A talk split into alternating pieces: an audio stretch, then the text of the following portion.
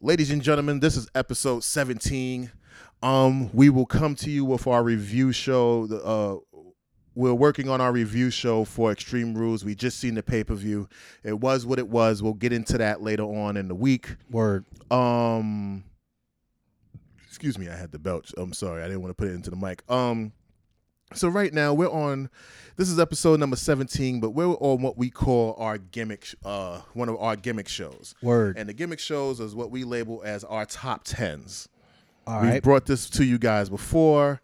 Um, today we're doing top ten. We, this is our Intercontinental Week, Intercontinental WWE Intercontinental Championship Week. Right. Yeah. See now, for those of you fans out there that know about the Intercontinental Heavyweight Title, the belt was the championship that basically was the stepping stone The workhorse title. for the World Heavyweight Championship. This determines whether if you can be a solid contender or challenger or a respectable challenger for the World Heavyweight Championship.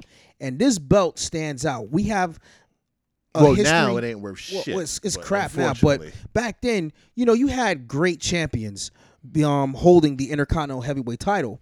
So Mm-hmm. now, what we're going to do is we, we're breaking this down and we're splitting it up, splitting it up into like three separate. Ep- I got it from here. Uh, we're splitting it up into three episode, uh, three separate episodes. Where today we're gonna do the top ten transitional. The day after we'll do top ten uh, greatest, and then we'll finalize it with top ten worst right. WWE Intercontinental Champions. Now, now there's Intercontinental Champions in a lot of federations, but we're focusing on The one that matters the most, the WWE, the for- one in the states. Right. That's the one whenever you hear the Intercontinental Championship, synonymously, you must always think about World Wrestling Entertainment. The belt goes back to 1979, y'all. And um, that's the one we're talking about. Right. So when we say so, you got to remember, Mark has his own list. I have my own list. So you're getting the list twice. Mm-hmm. Um, this is our personal opinions. It is not a fact. Word. It's just personal opinions. Um, you got to remember it's sports entertainment, and with all sp- sports entertainment like football, basketball, wrestling, as me and Mark were talking about off mic, it really comes down to the passion to the individual person. So don't hold this to us like we're saying this is what it is. Exactly. If you're the wrestler hearing your name, unfortunately, that's our opinion. We've we have the right to. We've paid and supported this business. Um, and if you don't like it, go fuck yourself. If you love it, go fuck yourself and if you don't hear your name, fuck you. go fuck yourself. anyway, so let's start off with so today's episode is top 10 transitional. right. Um Break down what transitional means. well transitional for a lot of people who don't know is the person who was put in place to hold the belt because they either someone was injured or they needed the person to get the belt to the next person properly without causing a disruption or Right. vacancy to the title. So so right now we're gonna get down to it. We're gonna start off with uh Deitrich's list. No, I, Well, let me let with- you go with your list because your list has been sitting there and I've been avoiding reading it. Oh, oh, okay. I've been. okay. I've, I'm talking about. I was turning pages upside down since you left it here the other week, and right. then that made me think we should turn this. So I want people to think. Remember, this is our Intercontinental Week, and we're starting it off with top ten transitional. Mark, All right. hit me with your list. Here we go. Number 10, Ricky the Dragon Steamboat. He held the title for 64 days. He Uh, only held it for a certain amount of time. Away a little bit. Away a little bit. He only held it for a certain amount of time so that he can take time off to spend time with his wife and Mm-hmm. his newborn child. After he won the championship from Randy Macho Man Savage in 1987 at WrestleMania 3, Pontiac Silverdome. The reason why I chose that is because it's real simple. Mm-hmm. He only held on for the belt for a certain amount of time. He really didn't want to lose it, but at the same token, if he didn't take that time off to, to see his born Richard, you know, his his son born Richard, it would have been some shit. So Right. they had to take that belt off of him. And for some fast. people, family comes first, and he wasn't jeopardizing his family. Right. So that's your number ten. Who's number nine? the Texas Tornado, Kerry Von Erich. Okay. I mean, it was a quick, easy thing to do. He came in. He comes. He comes in with a lot of fanfare. Uh, he beat Mr. Perfect Curt Hennig for the Intercontinental title at SummerSlam 1990. Um, it was a great deal right there. And for those folks who aren't familiar with the famous Von Erich's fam- the fam- famous Von Erich family, this title basically kind of like okay, it gave him. I think that last bit of a of a push because of his name dwindling down throughout history. Mhm. Former NWA World Champion, World Class, AWA. You know, the, the Von Erich name is synonymous in Texas, Right. but um, him winning the Intercontinental Championship, it kind of kept his name afloat with certain things. Okay. And number eight. Jacques Rougeau Jr., the Mountie. Mm-hmm. He was only champion for a day, if I if I remember correctly. He beat Bret Hart at a house show. Bret was uh Bret had the flu, wrestled with a 108 degree fever or whatever the case may be. Right before the Royal Rumble, uh, he went on to defend the title against Roddy Piper, and he Mhm. lost at the Royal Rumble. Gotcha. Um, number seven. I have a three way tie, but I think I can eliminate one of those names. Yeah, let's let's let's keep it down to a two way tie. All right. Marty Jannetty and Davey Boy Smith. Okay. Okay. Marty Jannetty defeated Shawn Michaels on Monday Night Raw to become the Intercontinental Champion in 1993. Mm-hmm. And then about maybe 10 days later, he loses the title back to Shawn Michaels in Poughkeepsie, New York, uh, in a in, in a match to drop the title. Uh, the second one, Billy Gunn. It was just something for him to do after he won the King of the Ring. Gotcha. Next, Number six, if I'm correct, right? the Wild Man, Marc Mero. He's Mhm. number seven. So that was that was the, what I put up there was a tie for seven. The Okay. actual number seven is the Wild Man, Marc Mero. Um, it was Well, hold on. We got to remove that because the tie should have been those two guys. One of the the, the, the tie or that. So you want to move Mero over to number six, or you want to make him an honorable mention? okay. We'll make Mero an honorable mention. All right. So we got one of your honorable mentions. We'll come back to. Just uh, getting off his heels as uh, WCW Television Champion Johnny B. Badd. He comes into the World Wrestling Entertainment promotion uh, in 1996 after after after that uh, after WrestleMania, and uh, he positions himself somehow to end up winning the Intercontinental Heavyweight title in a tournament. Um, at that time, Ahmed Johnson was the champion, and he was he had to relinquish the belt due to an injury. So they had a um, round robin tournament. Marc Mero won the championship, and uh, he ended up losing the title eventually to Triple H. All right. So number six. Ezekiel Jackson, six, 51 days, a member of the Corre. Uh, he, it, his his run was not memorable. He was pretty much a joke. Right. Um, number five. Paul White, the Big Show. Mm-hmm. The only reason why he ended up becoming the champion was because he's held every title in the WWE, Mm-hmm. WCW, ECW. He's held all their titles: tag team, United States, uh, I think television. All three world heavyweight titles. Uh, the tag belts. The only belt that was missing was the Intercontinental title. So he and he also stated too that he never had a WrestleMania moment. So he beat the American Nightmare Cody to become the Intercontinental champion. All right. Who would your number four be? Luke Harper from the uh, Wyatt family. Okay. Um, it was short. Not no, and no one saw that coming from from. No one saw that one coming. That could have been a great run. It could have been, but to me, I thought that, that I thought that was going to be a great run. you know, it could have been, but you know, it was what it was. He did all right, but um, nobody was expecting for Luke Harper to be champion. Right. and I think he, and I think he beat Dolph Ziggler for the belt. maybe I'm not too sure. Actually, yeah, I think he beat Dolph Ziggler for the title. who's your number three? Ken Shamrock. He doesn't show up on a lot of lists of anybody's list, but keep going. Ken Shamrock is uh you know as as champion. No one saw that from um out of the blue, and I believe he did he. I don't think he did.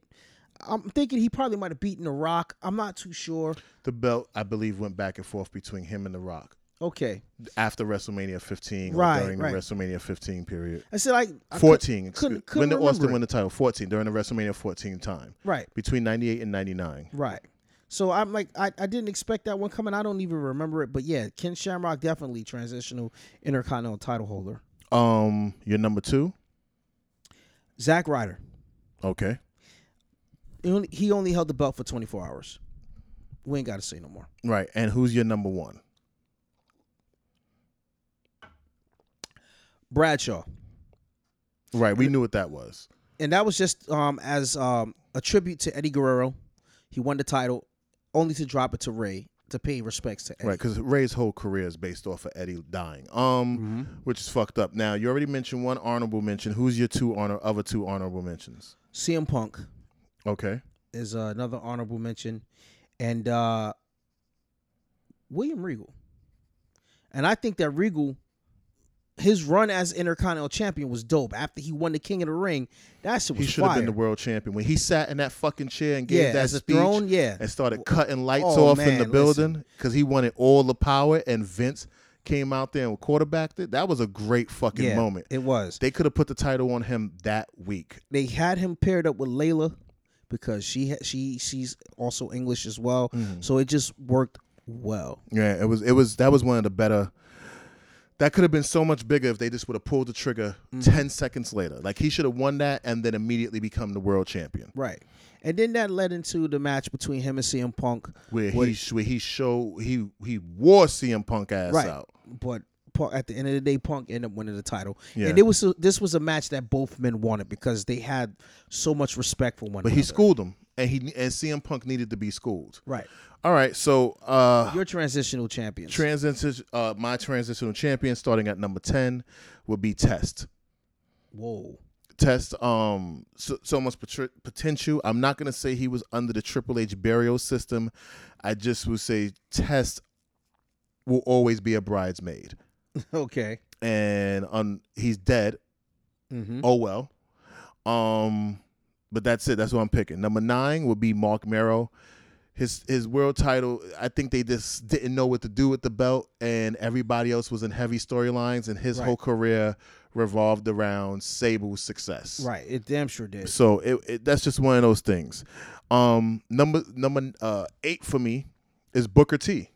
Wow. I totally forgot about Booker T's Eh, run. yeah. And his run was only one. He had Yeah. one shot at the title. Right, but my trick, my thing is with Booker T is Booker T was has been a placeholder his whole career, and he was never truly valued as to me as a main player.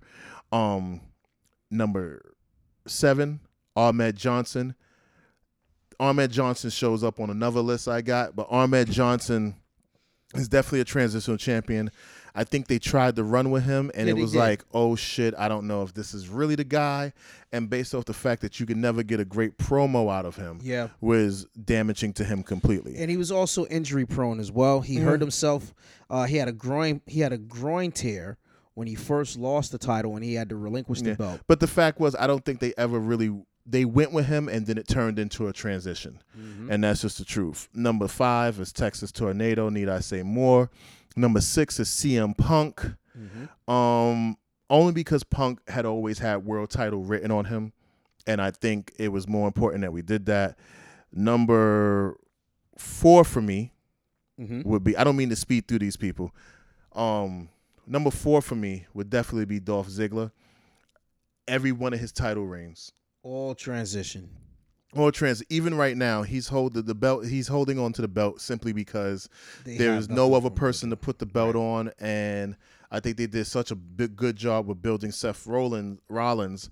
I think they thought the belt had enough credibility again to put it back on Ziggler, and again, it's turning into be a fucking hack job when it comes to that. Hot potato, hot potato, hot potato. Yeah, so I'm not with any of the whole Dolph Ziggler thing personally. I think I just would have let him go and pay someone else to be a pin man. Right. Um, my number three is very important, and I have a great reason for that. It's Chris Jericho. Vince himself has said, you know, the company is a problem if Chris Jericho is world champion. Even though Chris Jericho will be labeled as the greatest intercontinental champion of all time, Mm-hmm. to me, Chris Jericho, every one of his belts was there because no one else was there to be champion. Mm. And I think it's easy to put the belt on Jericho because it has become his gimmick. And eventually they'll do the race to 10 between him and this dude. Well, currently, right now, um, he is listed as a ten-time Intercontinental Champion. Through WWE. Through, um, actually, no, his Yeah. his tenth run is with uh, New Japan. New Japan. I agree. But the problem is WWE. We're talking within the WWE Yeah. system, so it's going to be between him and Miz who gets that space race. Yeah. Um, the number nine one is my number two is Ricky Steamboat for the same reason. He was on there for a limited amount of time. He couldn't do it. Right. It just wasn't good for him. Mm-hmm. It was what it was. Um, I think even though he had his priorities in the right place, he was the man I think should have never been considered for any title because if they knew his nature, it'd have been the most fucked up and wrong thing to do to put any title on him because he wasn't reliable in WWE. Mm. In WCW, he is reliable, but in WWE, I don't think he would have ever been reliable to the company So- past giving them a great match. He just really didn't de- deliver, in your opinion. Yeah, I mean, he gave us great matches, but I think it was they got him after he had created a giant legacy in WCW. Right. You get what I'm saying? So As it- cruiserweight champion and television champion yeah, in the but US. they but it doesn't matter. And WCW becoming a default company, kind of the whole history gets thrown away. So unfortunately, history is written by the victors, and he was a loser in this intercontinental scenario. All right. Um, Who's your next one? my number one is Dean Douglas. Oh man. Um, He's al- he's also on one of my other lists. Yeah, Dean Douglas, I say transitional because I think Vince had a good belief system in him, and I think the boys in the locker room created his. uh Downfall. I think because, like they said, we don't want to work with this guy, it made him a transitional champion, Mm. and I think he expected too much from the company, and I don't think Dean Douglas ever would have became. I don't think he was ever a great wrestler at all Okay. ever at any point in his career. No disrespect. I don't know him to respect him. I don't know him to disrespect him, but I can only go based off as a paying customer and a paying purchaser of WWE product at that time. Right. The motherfucker was a joke. If he was talking ECW, he would be a, Different he'll be a different fucking story. But in WWE, he was a complete WWE slash at the time WWF. He would be a complete fucking joke. Nobody really cared about Right. Shane. It's kind of messed up to a degree, but hey, it was what it was. Right. And then you know what it is is that there's so many others, but these were just like some of the names that we were brainstorming to come up with the uh, top ten um, worst. hmm Um, yeah. Um, so these are my honorable mentions.